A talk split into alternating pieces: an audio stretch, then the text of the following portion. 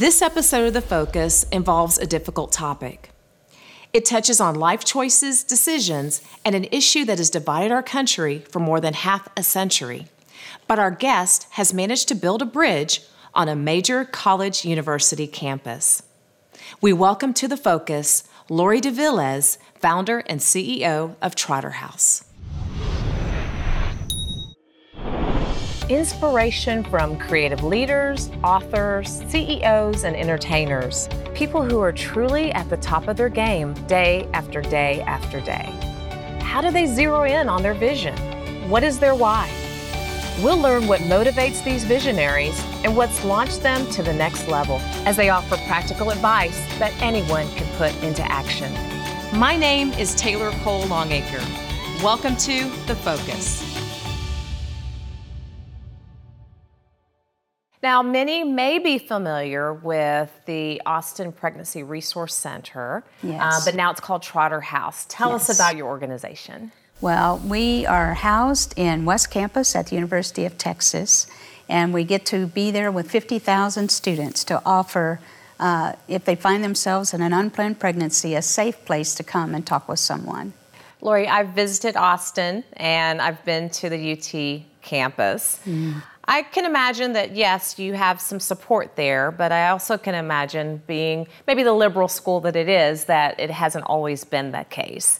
Tell me a bit mm-hmm. more about your experience with campus life. Yes, um, actually, I thought Austin would be excited that we were there and serving our community, serving with excellence, offering wonderful services. But in 2010, we actually uh, found ourselves in a major battle with the city of Austin, uh, trying to create ordinances uh, telling us that we had to post a sign of, on the sign, services we do not offer. And what business do you know is forced by their city that they serve to post a sign of services they don't do? Don't offer, yeah. Yeah, it makes no sense.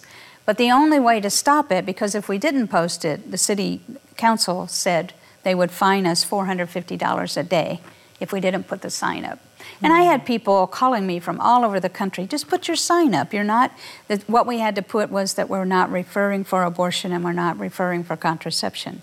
The only way to stop it was uh, to file a lawsuit against it, which I didn't want to do because it was hard for me to fi- want to file a lawsuit against the city that I'm serving, that I'm trying to help. And I really struggled with it. And we were going into our third board meeting. And I was really praying, God, what do you want us to do? And I opened my Bible and it turns to Isaiah 10. Mm. Woe to those who make unjust laws and oppress the poor and the fatherless. Mm. Very clear. Very clear. Then I went to David and Goliath because it's what it would be. It's a battle. We're little David here going and but the part that I had missed before I saw that day that David ran quickly to the battle he had a righteous anger about what was happening. He didn't run from it. No. He ran to it. And I was hesitating. And God made it really clear if you hesitate longer, I'll find someone else. Mm. And I've, I've always wanted to live with being willing, available, and obedient. And I didn't want to be in disobedience. So I went to that board meeting and said, I'm willing. And the major, we had seven attorneys on the case, and the, the lead attorney said, This will not just be in the city of Austin, this will be in a federal court. So you have the opportunity to protect all the pregnancy centers around the whole country. I didn't realize that. Wow. So we went. It was a four year ugly battle, but at the end of the day, the judge sided for us for our religious freedom and freedom of speech but also ordered the city of Austin to pay all attorney fees. Oh, wow. Which was a million dollar bill. Oh, my gosh. Yeah, attorneys are not cheap. huge victory, though, for that Huge case. victory, and it did protect the other pregnancy centers because uh, National Abortion Rights Action League went to California trying to use the same uh, scenario, and our case led the way. So California's case went all the way to the Supreme Court, but they still won. So then they tried it again in Hawaii, and they lost again. And so this case has stood firm in protecting the pregnancy centers around the country. Wow. But the, the campus has embraced us, the students have embraced us, uh, because we've come with a, we're just here to help. We're a safe place. If you need someone to talk with, any situation, uh, we're here. And there's no charge to come in and talk with us. Wow. And that's so important for students, mm-hmm. right? To have someone to be able to safely and confidentially mm-hmm. have a place where they can talk with someone about what they're facing, what they're going through. Yes. Whether or not they're in a crisis situation or not. Yes, it really is. And we're right there in West Campus. It's where they live. I didn't realize that when we found the location, but I believe the prayer led us to there. And there are a lot of condos and apartments, and they can just walk to us in between class, even. Now, some may consider our conversation controversial, mm. um, but I feel it's an important conversation to be had. We're talking about human lives, we're talking about how people are impacted. I'm not a parent, um, I'm an aunt, yeah. and I understand you're an aunt as well. I am. Where do you get your passion for what you do, Lori? You know, uh, I really thought I would be a missionary, so I looked at other countries. Uh, in my church in Indiana, where I'm from, encouraged us to, uh, to volunteer at places that matched our gifting. And the Pregnancy Center was one that I signed up to volunteer. So I actually began almost 30 years ago as a volunteer. But when I went for the first time and had never been to a pregnancy center before, actually, uh, I thought there would be another trained volunteer there to help uh, kind of train me. Uh, and there was someone there when I said, Are you the trained volunteer for the day? She said, No, I'm here for a pregnancy test. And my background is psychology social work, so never let them see you sweat. No problem. Come on in. We got this. her test was negative, but I was able to share the good news of Jesus and offer her hope and give her a foundation, and that's where I found my mission. And then I just I was just fired up. I wanted to tell everyone about pregnancy resource centers and the awesome services that they have and the resources that are available. And to to reach out in every community to be able to multiply and have a place where uh, where people can go that if they're scared they can talk with us. It's a safe place and you're completely peaceful, is what I see. It's not something where there's angry signs and mm protesters or anything like that. And I think that's mm-hmm. one of the reasons that when I talk with people about this issue, they tend to have this perception that it's people with the angry signs and mm-hmm. you know throwing cans of paint and even you know some kind of blood mm-hmm. on people. I mean, just very horrible, horrific types of protests.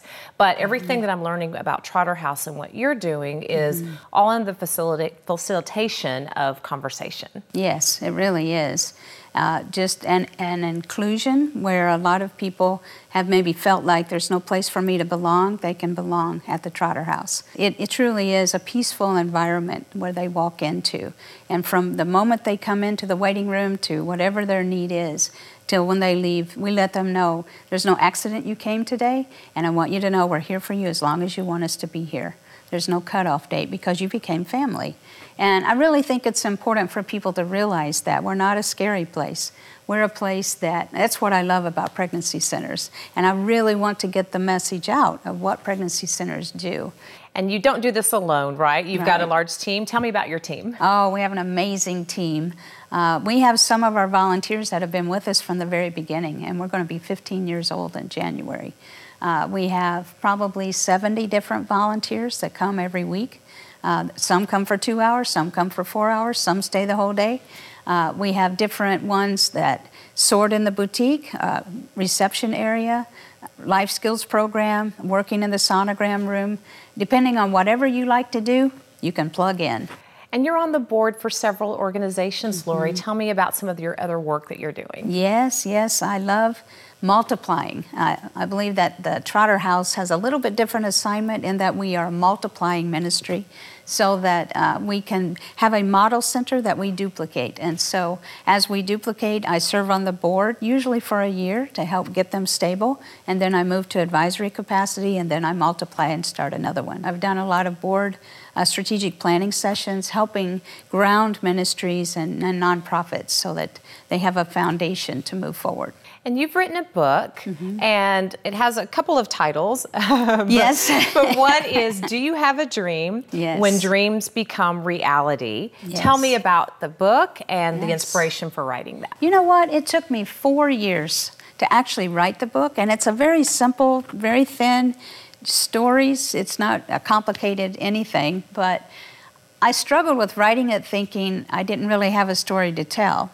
And then as I was praying about it, it came really clear it's really God's story, and I needed to write it because it's been an amazing journey of uh, working in the life arena that I call it, the mission field of life. Uh, and there are things that have happened that there's no explanation, but God did it. I mean, there's no human explanation. It's been an amazing journey. And so I wanted to share it. And uh, TBN actually uh, got a hold of a copy and decided they wanted to publish it. And that's where the change of title came. And I really like the new title. Mm-hmm. Uh, Do You Have a Dream? When Dreams Become Reality, because it's what the book is about. And I want to encourage people that not only have a lot of my dreams come true, but their dreams can come true as well.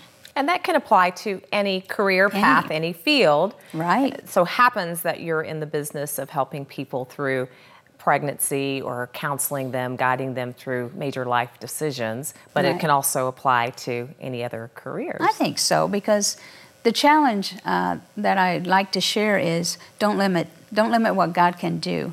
Uh, have a friend of mine looking at some property, wanting to start a retreat ministry, and we were looking at uh, prices and just around the Dallas area. And she was like, "Well, let's go with this one." I'm like, "Well, why would we go with that one if the bigger one is what we need?" Well, it costs more. Well, let's don't limit God. If that's the one we need, then that's the one we go for, and we watch God make it happen. Well, what is next for you, Lori? You've got so many things going on. You're an author and you speak and you're mm-hmm. leading your organization. You have banquets mm-hmm. other campaigns that you do. What is next for you? Well, we're going to open the new center in Northwest Austin. There have been a lot of people moving to that area, and there is no pregnancy center in that area. So I'm uh, looking at opening that in January. We are looking at properties uh, to start a retreat ministry. The statistics are in the churches, one in three women have had an abortion. So if there are one in three women, that means there's one in three men. Mm-hmm. And so we want to reach out and create a place where they can come and get the help from all the ramifications that may have happened with that abortion. So we want a retreat place, and we're looking for uh, could we have a place? The housing uh, need is amazing. So many people in need of a place to stay during a crisis time, when they're pregnant, after they've had their baby, a little bit of transition time. So we're looking at could we start some kind of bigger uh, enlarging our, our ministry and our services to offer that as well. Well, Lori, if you could offer one piece of advice or a focal point to someone who wants to follow in your footsteps, what might that be?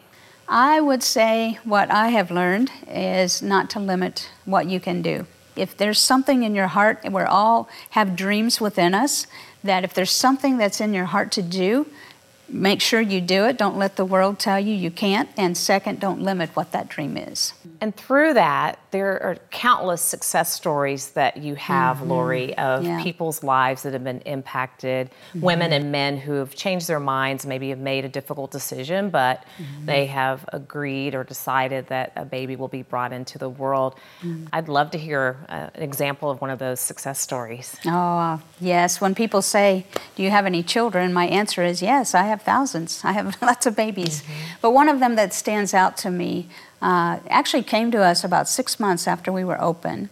Uh, she had actually been at an abortion facility and would have had her abortion that day if she had had enough money. But she was further along than she thought. Uh, they actually gave her a number to call for financing her abortion, but the line was busy.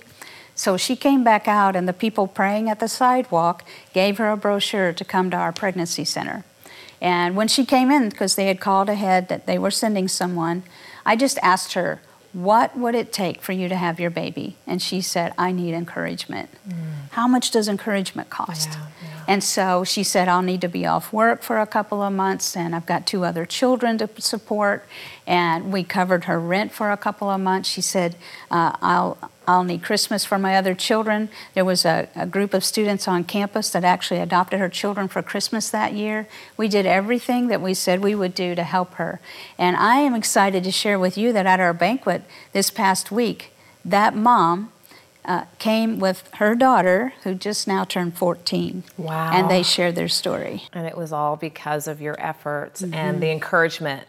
All she needed was encouragement to help her along. Yes. Yeah, what yeah. a great story. And you think of generations to come from that, just that one family what the impact will be because she said she's a straight A student, she's involved in sports, and all of her friends come to her for advice. And this isn't taking our tax dollars or mm. anything. This is all from private donations yes. and companies that are willing to support you. And that's the other part that I love about this story, Lori, is that mm-hmm. you've been able to kind of gather and build a community of support for you. Yes, yes. It's hard to embrace how do you talk about abortion, but if you talk about what we're for, we're for helping women and families, and some there we have single dads too, choose life and, and help them with the resources they need to have their children and equip themselves, not just having their children, but beyond that. How do you support yourself? Do you need education? Do you need a different job? Putting a plan together so that they can sustain themselves.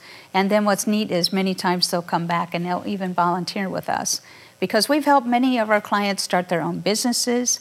Uh, one of our clients, uh, she came in a very difficult situation. We helped her through it. And now we helped her start her own business. She's selling organic cleaning supplies from home.